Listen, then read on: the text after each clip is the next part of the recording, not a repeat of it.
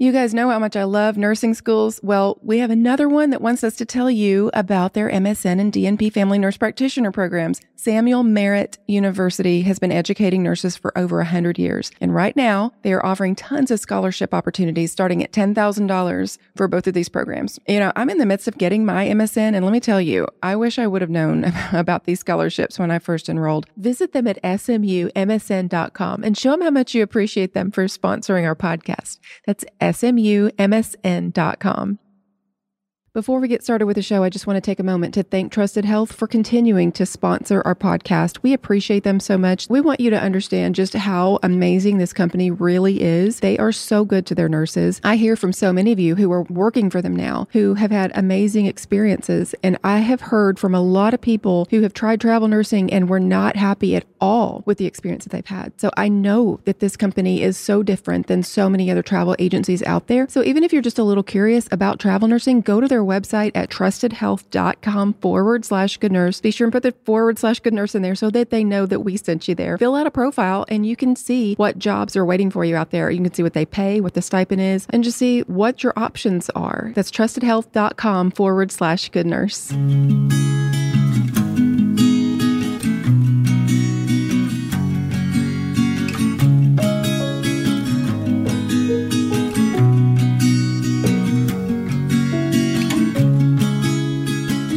Everybody. This is Tina again with Good Nurse Bad Nurse, and we have a jam packed episode for you today. I've got a the the bad story, the bad ner- quote nurse story is actually about a hospital system, and it is one I've been wanting to do for a couple of years now, and I'm really really excited to get to do it.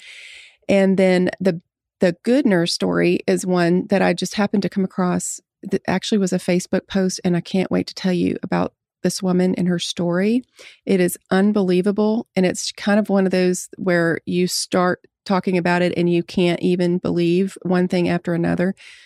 But you're going to love the story, trust me. And then our not necessarily nursing news segment is going to be, you, I definitely want you to stick around for this because I got a, a really cute joke to tell. And then we're going to talk about nurses being scientists. And I want, I really want to hear what you guys think about this because I really, I, I, will fight you over this. I will absolutely fight you over this. So, anyway, we got a great, great episode planned. And I have a really special guest on for you today. She's a nurse. She's also the fiance of my contact person for CBD Stat, the company that sponsors our podcast. Her, that her name is Morgan, but our guest today is Leah. Hello, Leah. How are you? I'm awesome. Thank you so much for having me on.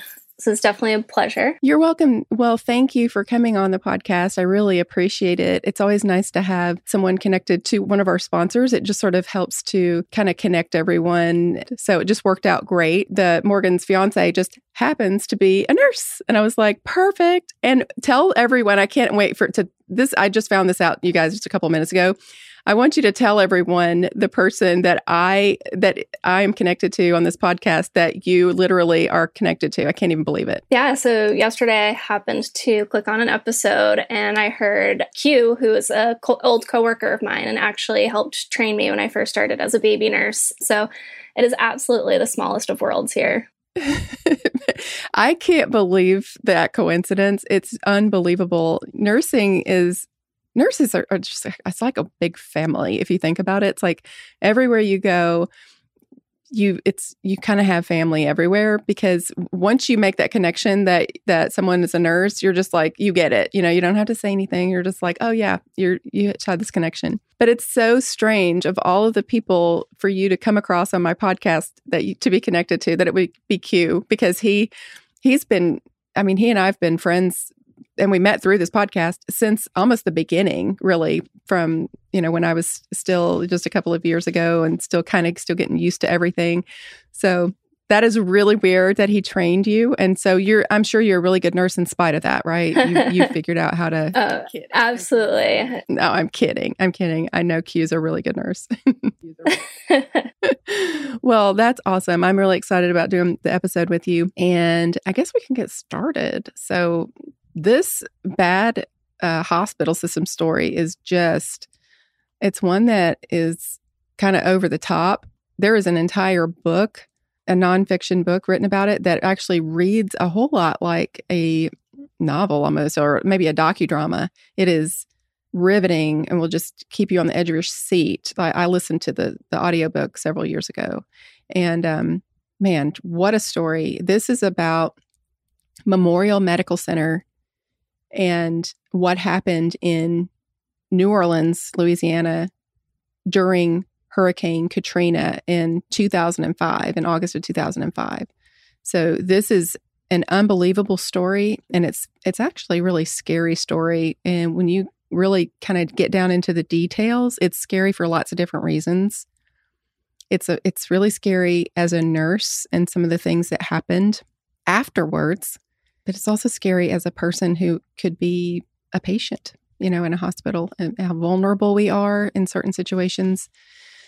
So, Memorial Medical Center was located in uptown New Orleans and it was considered one of the city's best hospitals. So, Katrina hit the city in the early hours of August 29th, 2005. So by the afternoon, over 50 levees holding water back from the lake and the Gulf burst. It flooded the city with even more water than was already there. They were already flooded. But I, I think that by this time, they everyone felt like it was receding and it was going to be okay. But unfortunately, that is not what happened because it was one of the deadliest natural disasters in the city's history. And it was because of those levees that broke. We'll take a moment to hear a word from our sponsor, Mark. I have been really needing to buy a stethoscope, and I've been saying that for several months. I've been I've been telling you. Yes. I need a stethoscope. And you what almost you, got one for Mother's Day. I almost got one for Mother's Day because he keeps telling me, "Go buy one. Go buy a stethoscope. Go get one." And I don't want to. I don't want to spend more money on a stethoscope. I say all this to tell you guys that we have uh, a company, Eko. It's a technology company. They have come out with a, te- a this like little device that you attach to to stethoscopes to your stethoscope, and it enhances the sound it's a, the coolest thing. I was curious about it. I really was. So I, I reached out to them. They came back and they were like, hey, let us send you a stethoscope. See what you think. So I, I tried the stethoscope. What they have done is they actually have partnered with Littmann and they've partnered with them. They literally took their best, like latest, most awesome stethoscope, the Cardiology 4, and they've up, they put their technology, the Eko technology that enhances the sound on the stethoscope. And they put it all together and they're like here. So it's not an attachment. Well it is but they they've attached it all all ready for you. Oh okay. Yeah. So they sent this to me and i'm like oh wow okay i want to try this. And i took it to work and you brought it to me because yeah yeah it came in the mail and yeah. I brought it to you about three o'clock in the afternoon or something yeah you brought it to me at work and i was like oh yes and i went and got it and I brought it um, into the break room and was opening it up, and everybody was like, "What is that?" I'm like, "Is this? It's a new stethoscope." I was so excited about it, so I put it on, and I immediately go up to a nurse and I'm like, listening, and I'm like, "Oh my gosh, this is like the best stethoscope I have ever used in my life." It was just so crystal clear, amazing. I, I could not believe the quality of like the heart sounds, the lung sounds, the bowel sounds. I was just listening to everything. And then what was funny is I looked down and there's this little button on it. Hmm. What's this do? I know. I'm like, what does this thing do? so I put, I push the button, and lo and behold, like this little light comes on. And I'm telling you, when I say that I literally heard this person's soul, I'm pretty sure it was unbelievable. You can hear every sound that the inside of a human body could possibly make. It's I, it's just unbelievable. I could not believe it. I brought it home and I, I let you use it. What did you think about it? Yeah, well, you know, I don't use a stethoscope, but I was amazed. I could, I just listened to myself. and mm-hmm. I'd never heard bowel sounds, but it just sounded so you know, real. What's amazing. funny is if you in nursing school, they always say you have to listen for four minutes. And of course, we're all just like, yeah, right. Like we're going to sit there and listen for a full minute per quadrant. And, you know, it, no one has the time to do that. You don't have to worry about that with a stethoscope. If there's bowel sounds, you're going to hear it in the first few seconds. They are there. It's unbelievable the quality. You can hear, it's just like you can hear all the little nuances. I love this product. So they decided to sponsor our podcast, yes. probably because I was just like doing backflips, like going, I love this so much. I will literally, I, I have no problem shouting from the rooftops. You need to get one of these stethoscopes. If you want to know what a heart is supposed to sound like, what lungs are supposed to sound like, what bowel sounds are supposed to sound like, you need this technology. It's unbelievable. It's Eko.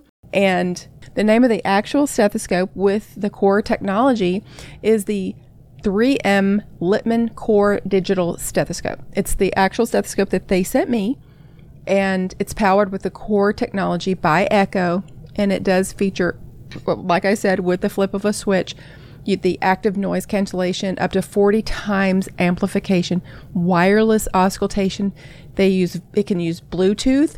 It connects to Eko's free app and software that allows you to visualize, record, share, live stream, and analyze heart, lung, and other body sounds. It's crazy. I'm telling you, it's unbelievable. You can go to Eko Health, and it's E K O H E A L T H dot com, ekohealth.com and use the code GNBN, like Good Nurse Bad Nurse, of course, for $20 off of your purchase. EkoHealth.com. Check it out. And I would love to hear your feedback. I want to hear what you guys think about this technology. I'm really curious to know everyone's reaction. So during the storm, Memorial sheltered 244 patients and about 1,500 members of staff, their families, and the families of patients. So that's a, that's overwhelming to me, you know, to think about 244 patients, 1500 other people who aren't even patients. It sounds a little chaotic. Oh yeah. That's I didn't, you know, I didn't realize the sheer number of non-patients that were in the hospital and I think when you hear, oh, it's 240 patients, but to have that many people considering all that happened, the lack of resources, I mean, I couldn't imagine having 1700 total people in the building. Right. So as the hurricane knocked out the power and running water, as we as we know, you def- definitely need electricity and running water to be able to run a hospital. I don't care what kind of patients you have. You have to have electricity and water. So as the water poured into the city, dirty water started to surround the hospital. By August 30th, evacuations were ordered for all of the patients but they needed a helicopter for some of the more critically ill patients. So all of the companies that ran the helicopters were already booked out to other hospitals by this time. So there was no local emergency plan for this scenario. That no one had planned for an event like this. I mean, it, it's to think about such an oversight, uh, you know, by the people who ran the city, the people who ran the hospital. So it's a large hospital corporation, but everyone just started pointing fingers at each other. And everyone was expecting someone else to do something. So the National Guard was deployed, but most of the National Guard was actually in Iraq with much of the equipment the city needed to handle the disaster. So it, it was just a mess. Two evacuations took place. A National Guard hauler took 12 people. A helicopter arrived to take more patients, but there were disagreements among the staff regarding who was supposed to be top priority. So eventually, they decided that their top priorities were to save the newborns, ICU patients, dialysis patients, and high risk pregnant um, high risk pregnant mothers first. You know, they and, and in, in a situation like this, you have to have a way of figuring out who to save first, right? Oh yeah, just, just coming up with that triage plan. Right. Yeah, it doesn't work that way. You would think something like this would have been uh, developed before? I mean, do you not have to take yearly education where you have to know what the plan is in case there's like an emergency that happens? Oh, yeah. Yeah. Like all sorts it's of disaster preparedness. But it does make me think that a lot of that training came out of situations like this where we were so grossly unprepared that it's crucial that systems have something in place because mm-hmm. not to jump the gun, but I think that lack of triaging system is what can lead to such questionable circumstances and it's it's tough. Yeah. Yeah, cuz then you just have everyone arguing over the right thing to do and then someone ultimately has to make the decision and then that falls on that per- one person's shoulders to make a decision like that and then of course afterwards everyone's going to point the finger at them and be the monday morning quarterback and, and say you should have done this and should have done that and so that's why we have to have plans in place before you know before so- something like this happens so august 31st there was about 150 patients left and the generators failed so this is a nightmare. This is an absolute nightmare. Temperatures started to climb until they reached over 100 degrees. I can't even imagine being, eh, you know, in this hospital. You have 150 patients, some of which are on ventilators, and they don't have electricity for them because they don't have generators.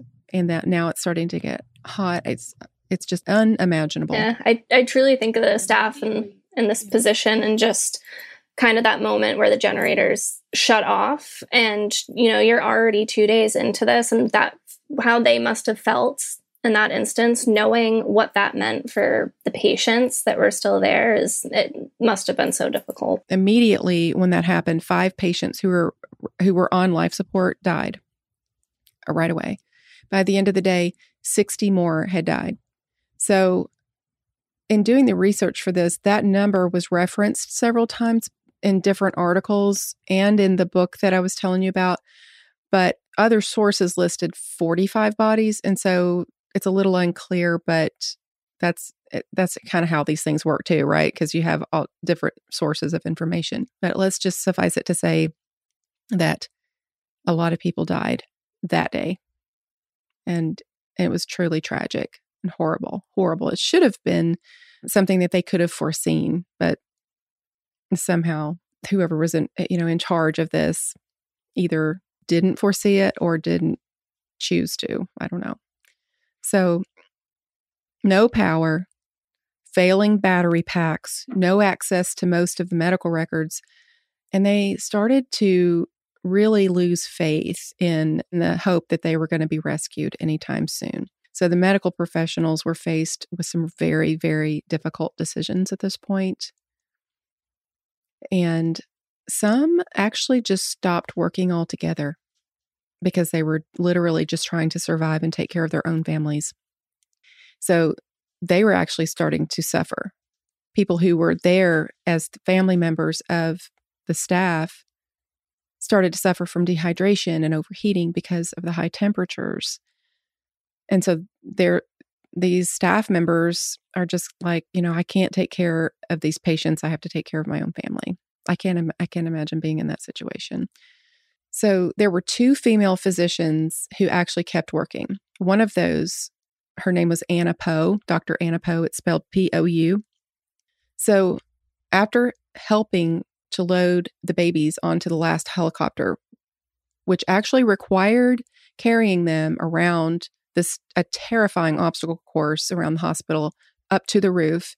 Dr. Pou went to check on the life care patients. So, life care is actually it's kind of a weird situation. It's probably more common than I understand, but I just don't take the time to try to understand the way hospitals work and how they maybe, you know, lease out their hospital space to other companies for, you know, rehab units and that sort of thing.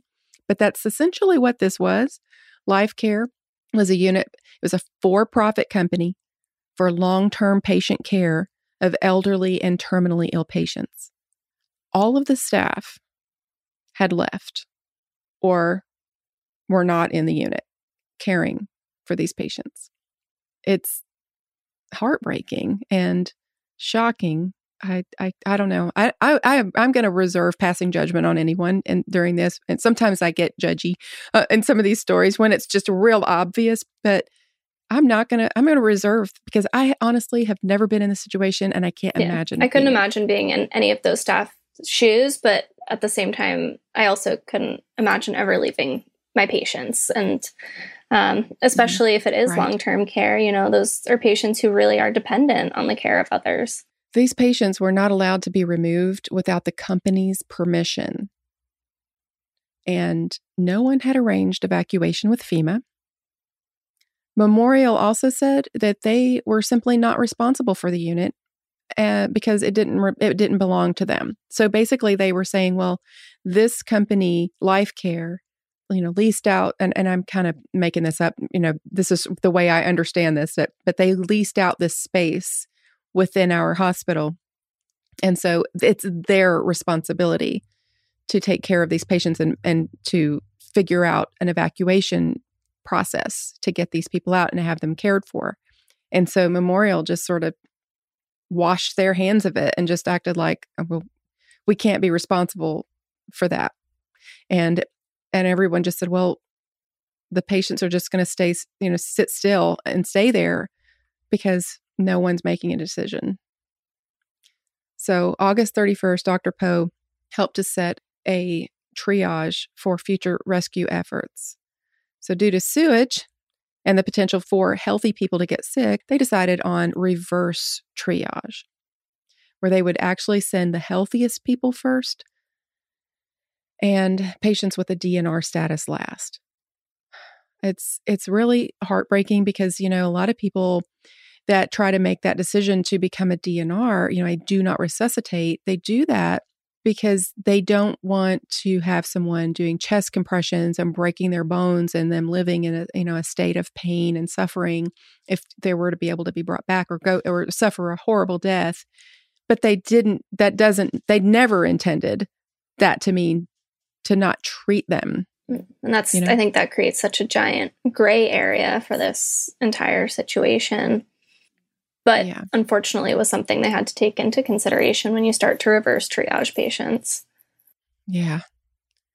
They had to face the reality that it was unlikely that some of the sicker, more elderly patients were going to be rescued. I mean, at, at some point in this dire, dire situation, um, unprecedented. No, none of these people had ever lived through this situation. Most people, most people we know would have never lived through anything like this. And so they're literally trying to figure it out as they go and they were making the best decisions that they could. So, Dr. Cook suggested, and, and this is what is in the records um, and the accounts, but Dr. Cook suggested euthanasia and then left in search of his son. And also, Mulderick suggested that Dr. Pou should consider administering a combination of morphine and benzodiazepine sedative to the life care patients who were dying. And this is something that we do as nurses um, to care for end of life patients, people who have reached a point that there's literally nothing else medically that you can do to treat them. And so, what you're not going to do anything to help them to get better because you can't. You've literally done everything that you can. And they're going to be they are at end of life now how long that lasts no, no one can know that but it's just about okay we can't do anything else and it also is a decision that the family has to make that the patient obviously has to make if they're capable and it's not one that anyone takes lightly but once that decision is made then you do everything that you can to to keep the patient comfortable you are not euthanizing the patient you are not trying to hasten a death. You're just trying to keep them comfortable. And morphine and benzodiazepines like Ativan are medications that we use to do that, to help to keep them comfortable. And a lot of times it actually, rather than hasten their death, it actually uh, prolongs their life because it helps to relax their airway and they can breathe more comfortably. It really reduces their anxiety. So I think a lot of people don't really understand that and they think you're you know doing you're actually killing them by giving them this medicine and it's not that's not the way it is. But apparently there was some sort of conversation while this was happening that they would actually administer these medications in order to hasten the death and i'm, I'm assuming that that meant you know give higher amounts of it. Um it's it's just shocking to think about this happening and to think about people medical professionals, well intentioned medical professionals, having to have this conversation.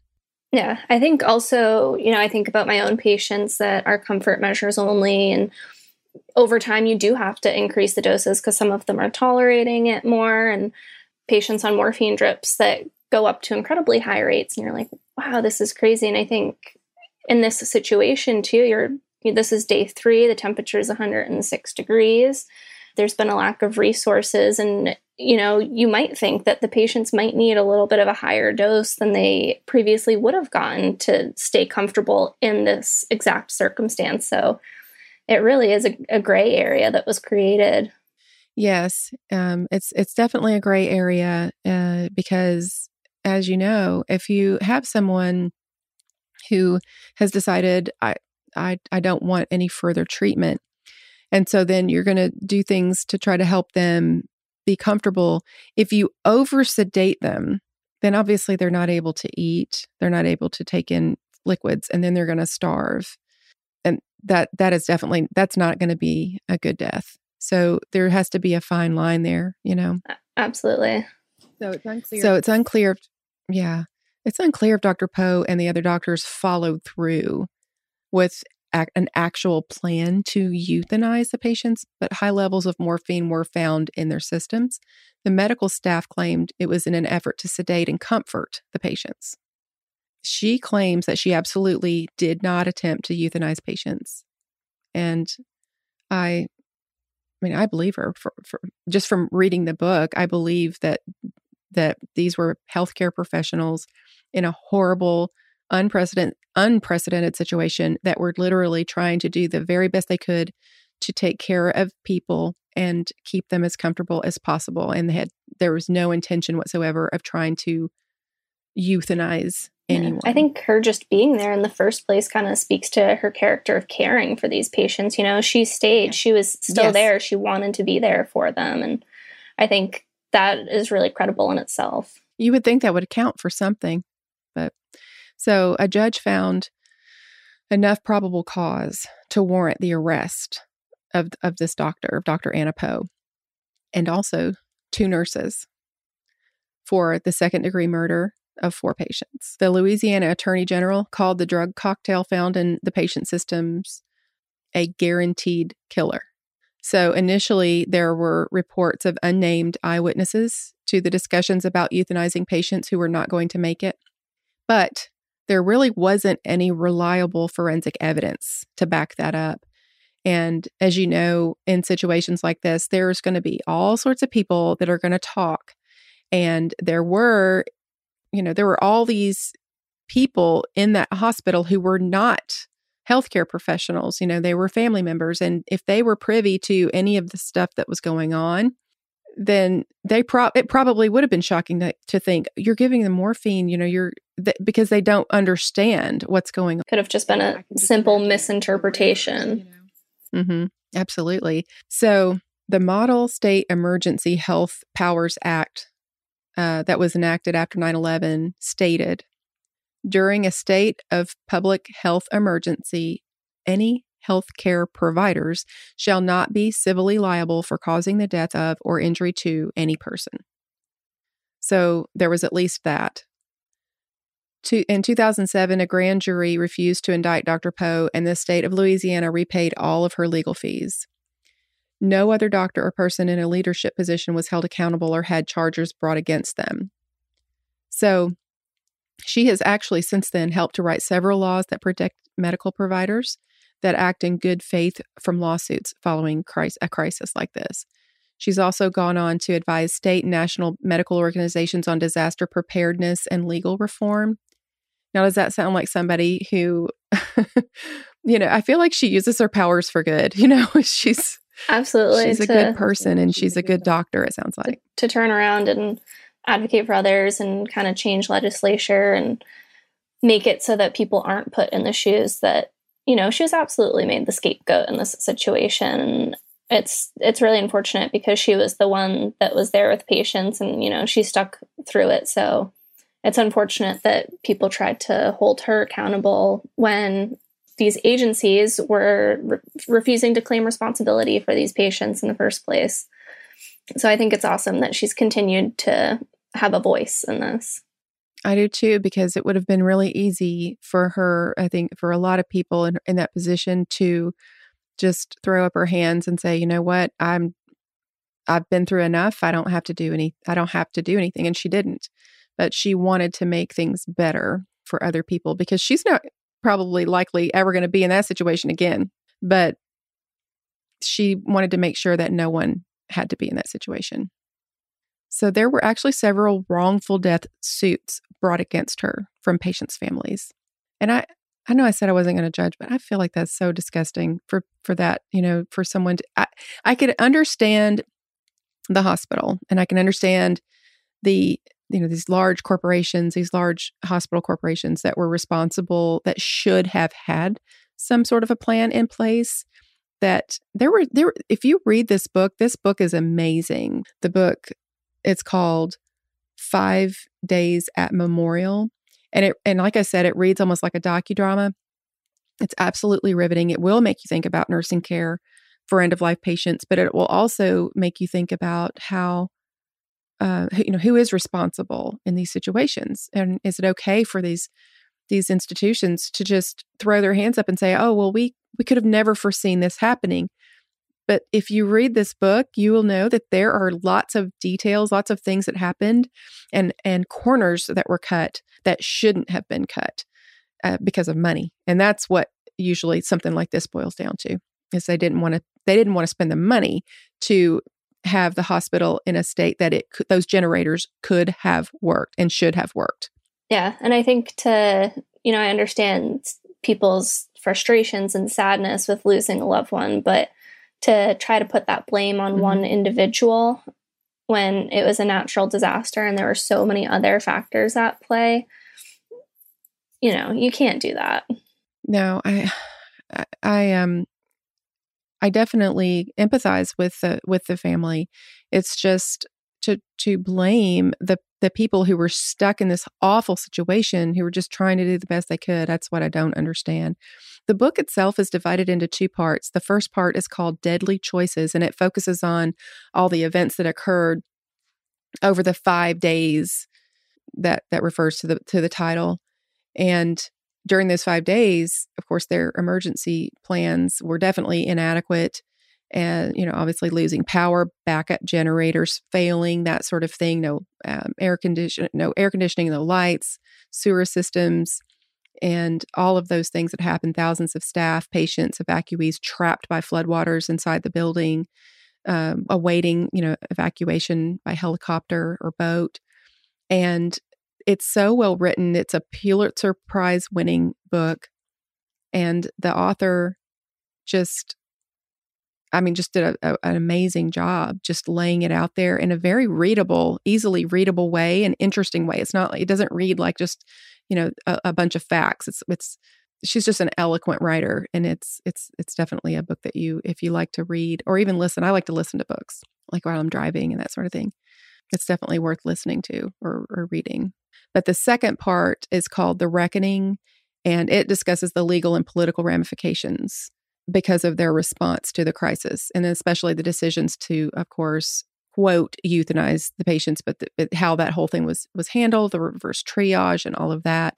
And it just sort of shines light on it, but it's not real judgmental. It's not judging. It really doesn't judge anyone. If anything, it judges the the system, which of course that's what I'm doing. But it's it's done in such a way that it just basically gives you all the information and then you can decide for yourself, which I love. Yeah, I love that. Even kind of talking about that when I was looking up a few notes on the case, I was reading how EMTALA didn't apply to her because they were already admitted patients, and then how Louisiana's Good Samaritan law didn't apply because she was considered an on staff, like she was already on staff. And so because she was working, even though it was LifeCare and it wasn't even her hospital and she wasn't even supposed to be there that that kind of came and backfired on her. And you know it's just kind of crazy reading up on these laws that you kind of think are in place to protect you in situations like this. It was just really fascinating to learn that because that's kind of where my mind jumped at first too. So it's a really interesting case. Yeah it is. Because she wasn't supposed to be there that day. She went in i can't remember that do you remember the circumstances? there was something going had on. recently bought a house, and I think she was supposed to be going there, Yes. and then she got called in. Right. So she definitely didn't have to be there. It's not like she was already working and it would have been considered abandonment had she left. She chose to put herself there. And then when, you know, once she stayed, a lot of the other doctors did leave, you know, and other healthcare people too. This left. And I'm not judging them for doing that either. I'm, I don't know. I don't know what I would have done. It would be really difficult to kind of abandon your own family in order to take care of other people but it would also be very difficult to abandon your your job and your your calling as a nurse to care for people and help them in their you know time of need. It would be really difficult to, to do and i would hope that i would be the person who would just stay there and and care for them i just hate to judge people like that because it's it's impossible to know what you really would do you know Yeah, every circumstance is unique, but I think in the past year, as nurses, we've also kind of had a little exposure to thinking about that and nursing through COVID and kind of being there for your patients in that sense as well. Mhm. So it did definitely kind of make me think back to that as well. Yeah, I thought about this uh, th- a few times over the, over the past year about this book. It's a little different because you know there's not it's not an immediate it wasn't an immediate thing that just all of a sudden happened, and you know lights going off and n- no water and, and all of that. But it was like still you're putting yourself in harm's way. You're definitely when everybody else is staying at home and hunkering down. You're getting in your car and driving to work. yeah, yeah, and you know, even just thinking about being there for your family and or Mhm. and being there for your patients and Yeah. especially at the very beginning kind of navigating those decisions we were of course fortunate that hospitals maintained power and we had those resources um, Mhm. so and and that was difficult for us so i couldn't i couldn't imagine Mm-hmm. losing all of that stuff that made it easier on us And there was a time toward the beginning of the pandemic, I think that a lot of us were unsure about what was going to happen or what could have possibly happened. Are we going to run out- out of PPE altogether and not not have a way to protect ourselves? What could possibly happen? I mean, we didn't know if if so many people get sick that we're literally trying to care for people in the parking garage and churning it, you know, makeshift. We didn't know what was going to happen and then are we going to be held accountable for things that go wrong in those circumstances, you know? Yeah, yeah. I remember at the beginning the way protocols were changing. and, You know, every day it was important to check your email because, like you said, Mhm. despite emergency situations, people can still be held liable. You still have a license at the end of the day. That's true. We'll take a moment to hear a word from our sponsor. And you guys, I started travel nursing. I, so I've been talking about Trusted Health now for what a couple of years. They've been sponsoring the podcast. I've had f- friends that have used them. They're they sound like this wonderful, amazing company. It all sounds so just easy and like streamlined and just perfectly efficient and just it's like an easy process to go through. I've had friends that have done it that literally have told me that that's exactly the way it is. And so I trust that that's exactly the way it is. Now I'm doing it myself. And I've gone through the whole process. I've done my first couple of weeks as a as a travel nurse with Trusted Health, and I can 100% now with confidence tell you that everything that I've been saying for the past 2 years is 100% true. It really is a wonderful company and it works exactly the way I've said it does and that they they say it does. It's it's so easy. I would encourage anyone who's listening to this if you are considering travel nursing, definitely do it. Go to at least go to trustedhealth.com. Be sure and put forward slash good nurse so that they know that we sent you there. If you are even a little bit curious about travel nursing, go to trustedhealth.com forward slash good nurse. Put in all the information there, fill out a profile, and you can see what jobs are out there waiting for you. So, I guess we can talk about our good nurse story. I am really excited about this. I I was just kind of scrolling through. I, I get on my computer and look at get on Facebook to try to get caught up and see is there anything on there? Has someone messaged me? Like what's what's going on? And I don't get on there enough. So usually there's like a ton of stuff for me to kind of navigate through. And the first thing that popped up was a post in the Tribe RN Facebook group, which is a a group of nurses that just sort of like post lots of different things on there. And the person who started that group is actually she's been on the podcast. And so I saw I saw that that pop up, and it was like a picture of a woman um, on the left side with you could tell, you know, like who's in like an, an inmate and then on the right side the same woman but like looked totally different just completely transformed she had scrubs on and so it just piqued my interest of course i had to start reading it and she told her story and i could not stop reading this it was just so i messaged her and i said hey i have a podcast where i try to you know i feature stories about nurses that do good things and bad things. And uh, I would love to feature your story in our Good Nurse segment. And she immediately replied back and said, Yes, absolutely. I you know would love for you to. So um, I'm going to tell you guys the story of this person. And you're, I just, mm, yeah, she, uh, she's a really awesome person who's overcome a mm. lot mm, to get where she is. Yeah. Well, she certainly has. Her name is Danielle Teague. She said that at the age of 23, she started living a life that was she she refers to as uh, sinful, self gratifying, and against the ways that she knew were right. She said she made choices that led to a long and painful road of drug and alcohol addiction that she could see no end to. She said no one else in her family um, and, her, and, in her circle could see an end to it either, and and I can relate to that. I I've definitely been there with some of my my family. So she said by the age of 25, she had given birth to her first daughter. She named her daughter Hope. One year later, after countless attempts to stay clean and sober, she lost parental rights to Hope and she Hope was adopted out. She said she hadn't seen her since and she's Hope is now 14. So and and this actually was a, a repost. She posted this a year ago and this was a, a, kind of an update to this post. So uh, this is actually a year later. So apparently, this happening, of course, drove her further into addiction. And she, um, in her words, began shooting up meth instead of smoking it. And then she said she did that for years. She drank every day and was at the point of having severe withdrawals if she even had to stop or go without for just a few hours. So she went in, out of, in and out of jail because of one charge that she had. But because of this one charge, she would have probation and she couldn't pass her drug test. So she would have to continue to go back to jail because when she would go in for her drug test, she would fail it. So she actually ended up revoking her own probation and just going to prison because she just wanted to be, quote, off paper with the state of Arizona, is where she's from. She said, I had to go twice because she couldn't complete her parole.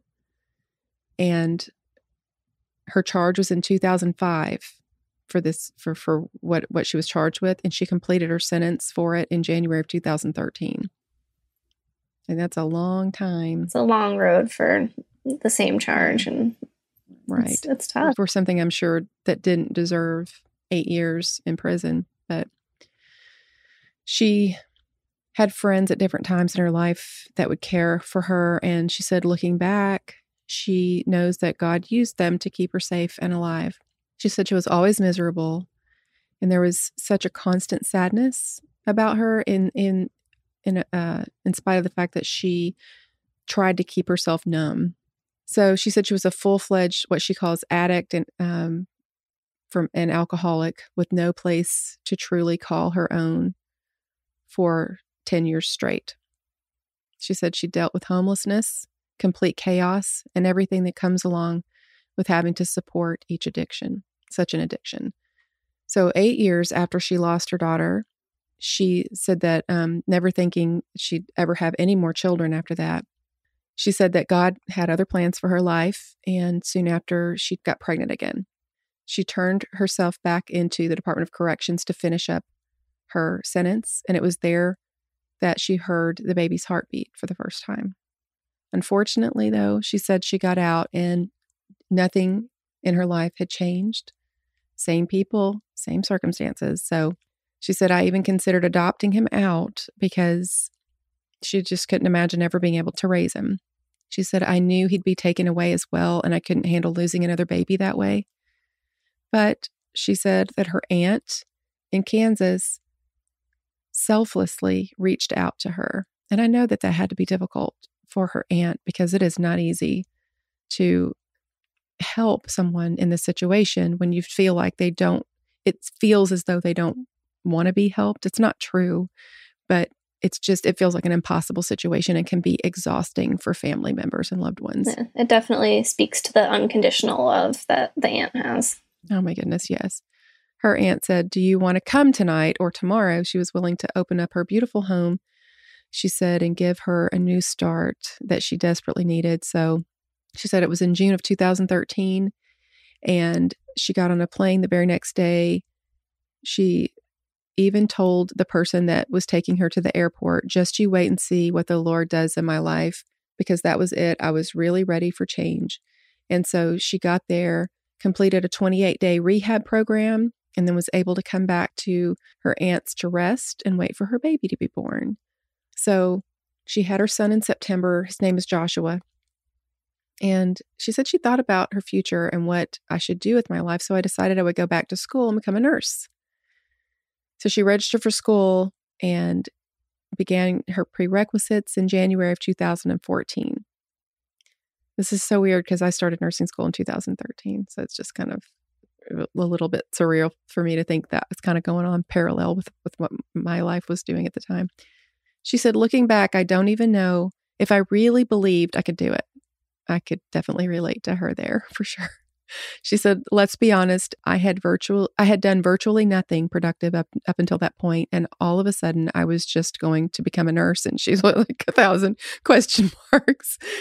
And she said, "I was officially a felon and the cards were stacked against me." And this I love the story so much because I want you guys listening to understand that it you can overcome anything, absolutely anything. Don't listen to the lies that that say, oh, you've done this in the past, you're not going to be able to, you know, overcome that. She said, that is God's favorite kind of circumstance to use. It's when he makes possible what is impossible in man's eyes, and he rightfully gets all the glory. She said, Pretty soon after, I met my husband in the church, and we had a daughter together, and they named her Grace. I love these names, so sweet. But her story of trial and tribulation didn't end, unfortunately, there. She said, I faced many challenges going back to school, being a wife and mother, and having another baby. And she struggled a lot.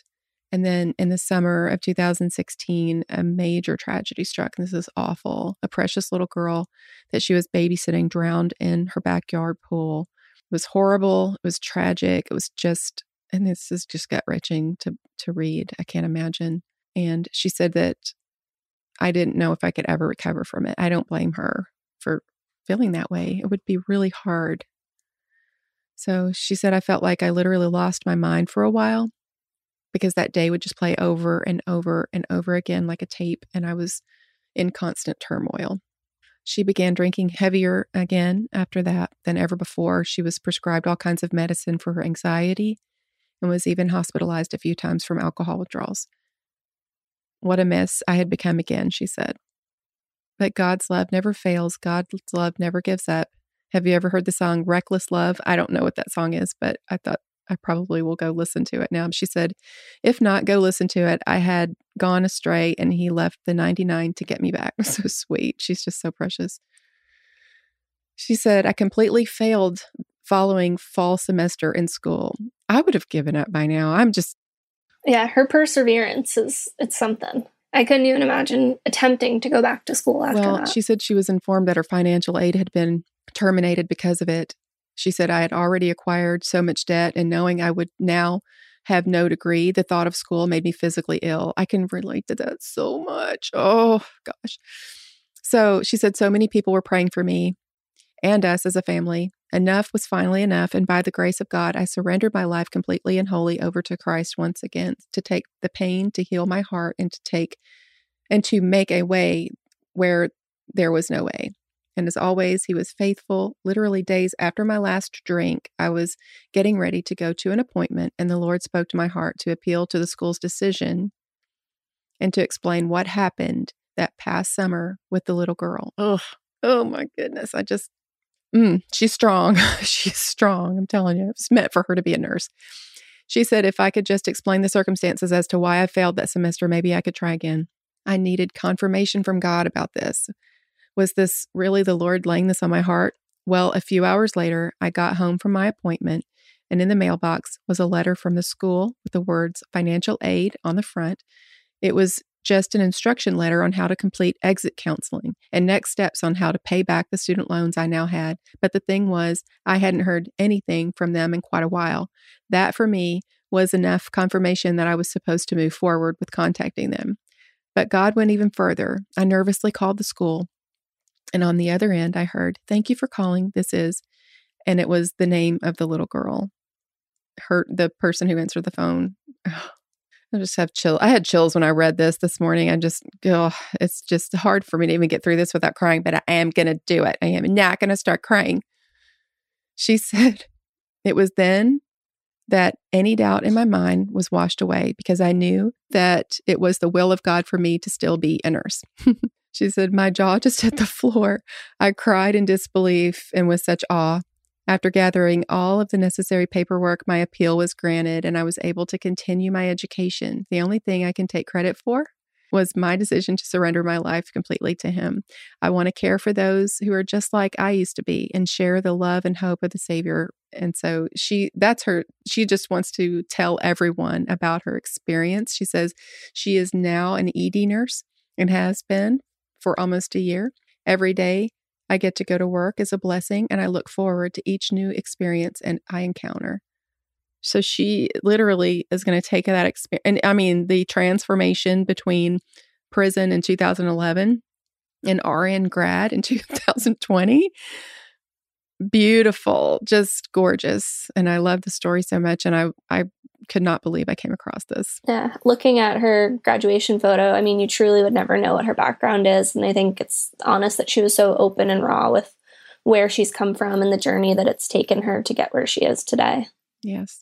I love that she was just so honest about everything. And I feel like people are going to hear this story. And there's going to be people out there that will listen to the story who probably were at where I think I would probably be and telling themselves, I, I've done this is I've done too much. I can't. I can't that no one's going to forgive me for this. I've been forgiven too many times.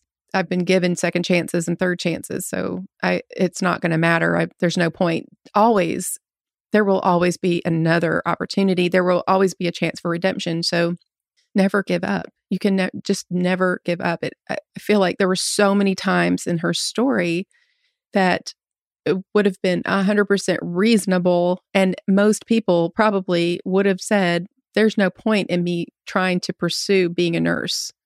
And she, I'm sure she felt that way. And yet she just kept going and kept going and kept going. And there she is, just the most gorgeous, you know, nurse. Not only is she just beautiful inside and out, but she's got the story that will help her to have so much empathy for the people that's going to be coming through those doors, that's going to ex- expect her to care for them unconditionally. Yeah, I think it also really highlights the diverse background of how people can get to nursing. And there's really no one clear cut path. I think even just thinking of the people I work with, everyone has had a different journey to how they got to be a nurse.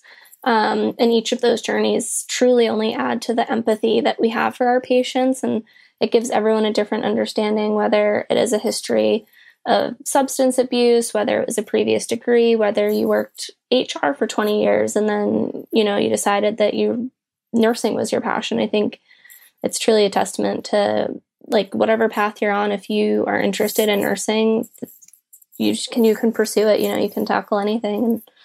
And um, I do. I really love that. Is just how diverse nurses' backgrounds are. I think it just makes us better caretakers. Yeah. it does. It does. You know, I had an opportunity uh, recently where I was caring for my two patients that I was caring for were so so different in their personalities and the way that the, I guess the kind of people that they came across as just kind of trying to ju- just judging them on the outside for their for their the way that they treat other people.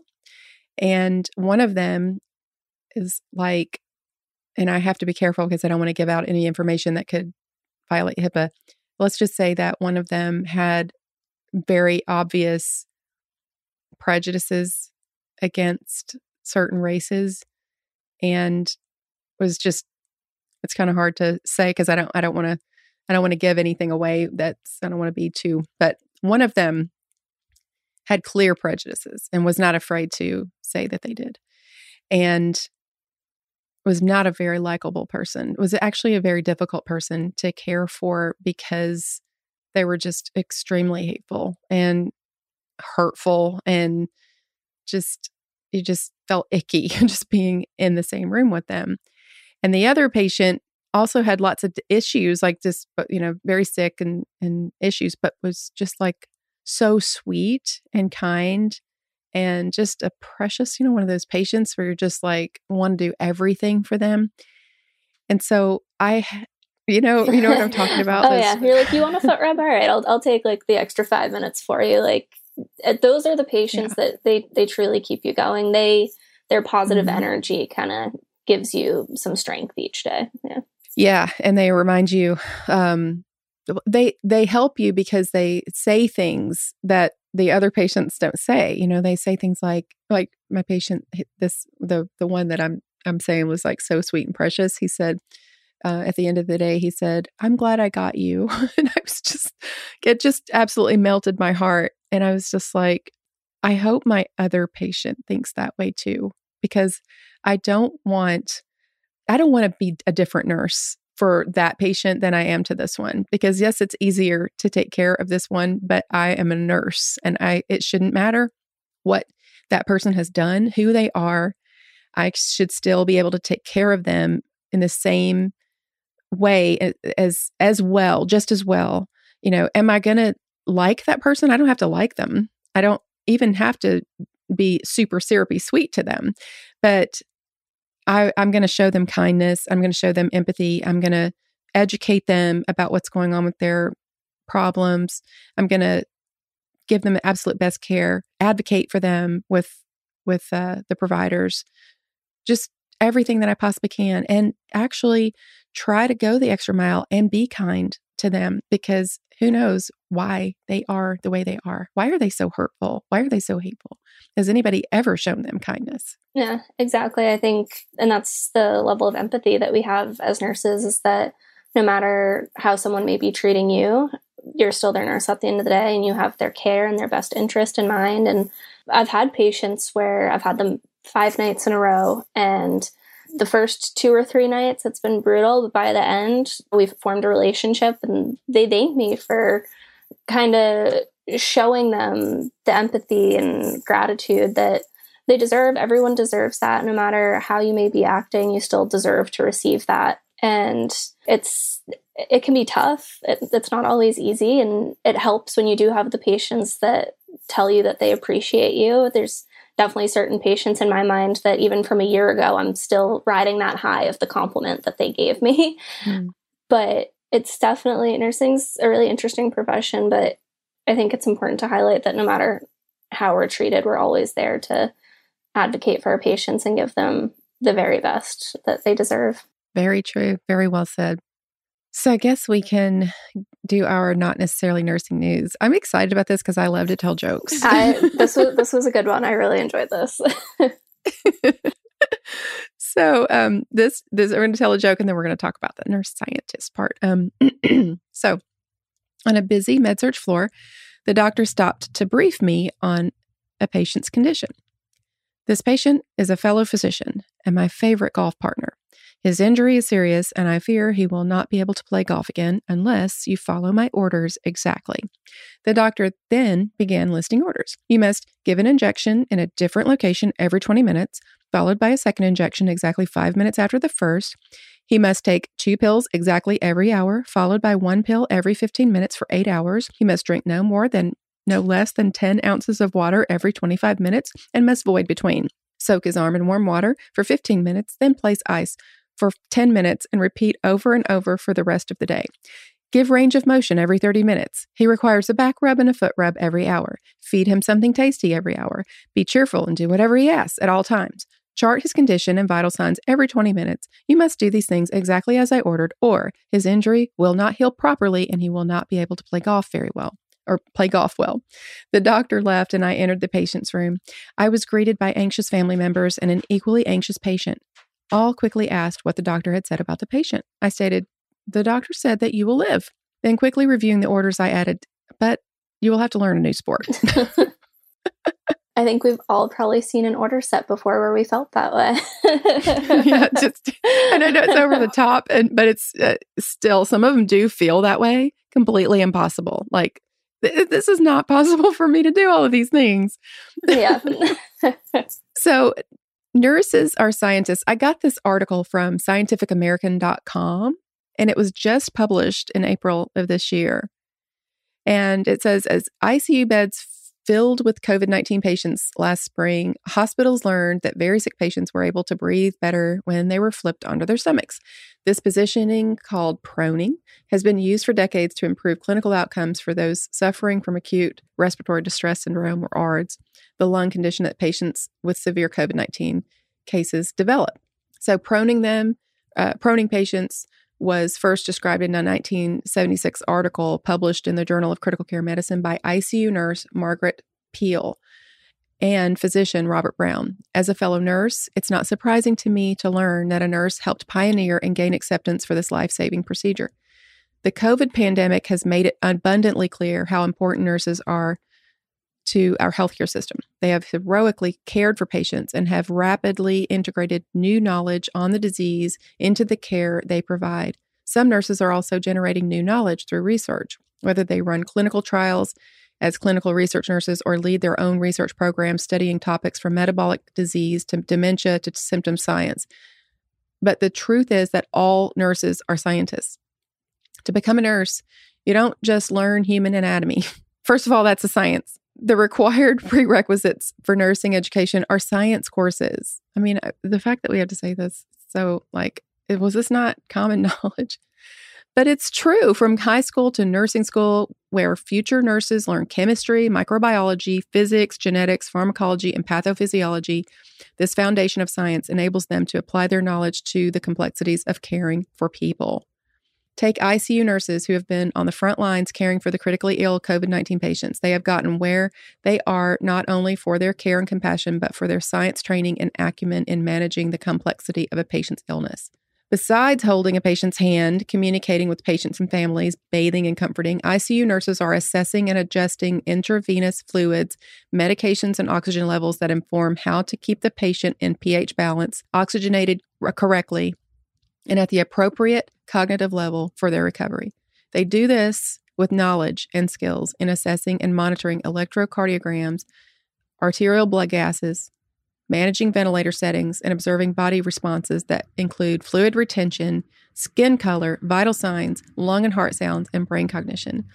Normally, I don't read all uh, like word for word like this from an article, but it was so well written that I wanted to I wanted to like hang on to every word that this nurse wrote because it is so true, and I just could not possibly restate it any better. I was just going to say I, that paragraph was my favorite because I thought it really just perfectly executed what nursing is and how all of those roles that we play. Yes, because you know, I I've been saying this for a long time on this podcast for the whole time that I've been doing it for 3 years.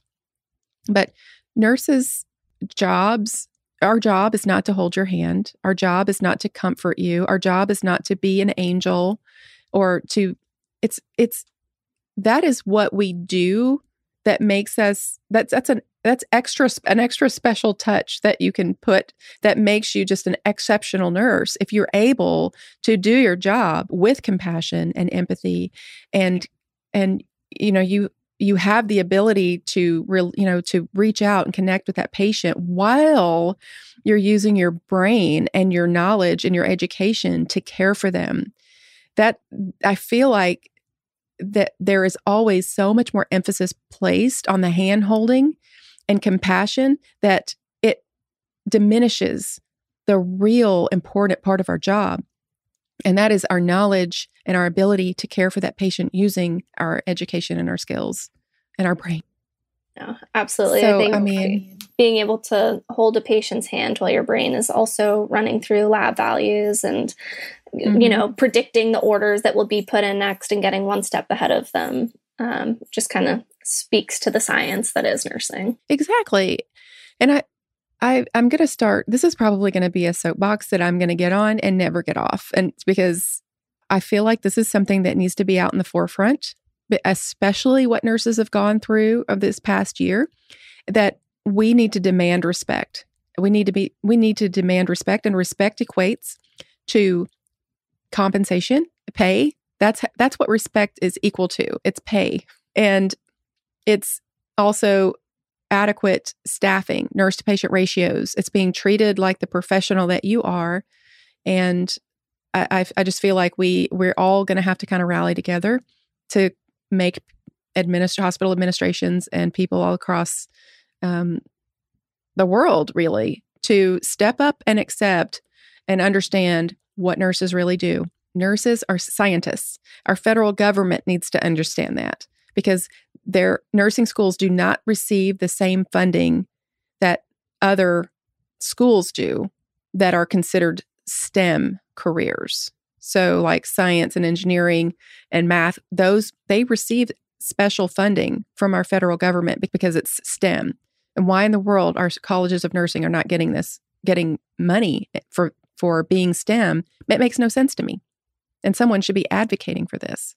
I mean, our nursing instructors do not make enough money. For you, you have to go through all that you have to go through to get a nursing degree, to have that experience, and then get a master's degree, at least, to be able to teach other nurses. And what they're paid is laughable if you compare it to other other professors. So I guess that's it. That's our that's our episode. We did it. Yeah. There's a lot of great stories. I know. Today. That was just um I feel like I got like all of the things like I got to talk about all the stuff that I wanted to talk about. So it's just sometimes the stories are, you know, I have to kind of go with with what the stories are that I have for that day and they're sometimes they're more fun than others, you know, to talk about. But today I got I felt like I got to be on soapboxes all day long. it always helps and it's something you're nice and passionate about. Yeah. Well, thank you so much for coming on the podcast and being willing to just share. And I'm so excited to get to know you now and have this connection with Q. I feel like that's just the craziest thing ever. And I really appreciate you. Yeah, thank you so much for having me. I'm definitely going to message Q today and tell him about our new friendship. uh, see you next Yay. time he's back in the area as well. But this has been lovely. Thank you so much. Well, you guys, if you want to send me a message, send me an email. Lord knows I probably said all kinds of stuff to make somebody mad at some point today. You can you can message me at tina at goodnursebadnurse.com. Please follow us on uh, Instagram at Good Nurse Bad Nurse. You can find us on Facebook at GNBN Podcast and Twitter at GNBN Podcast. We're also on YouTube. We're on there too. We're on TikTok like barely. we got on there and then was just like, this is overwhelming. I can't handle all this stuff. So, but also, I just want to remind you guys that even if you're a bad girl or a bad boy, please be a good nurse.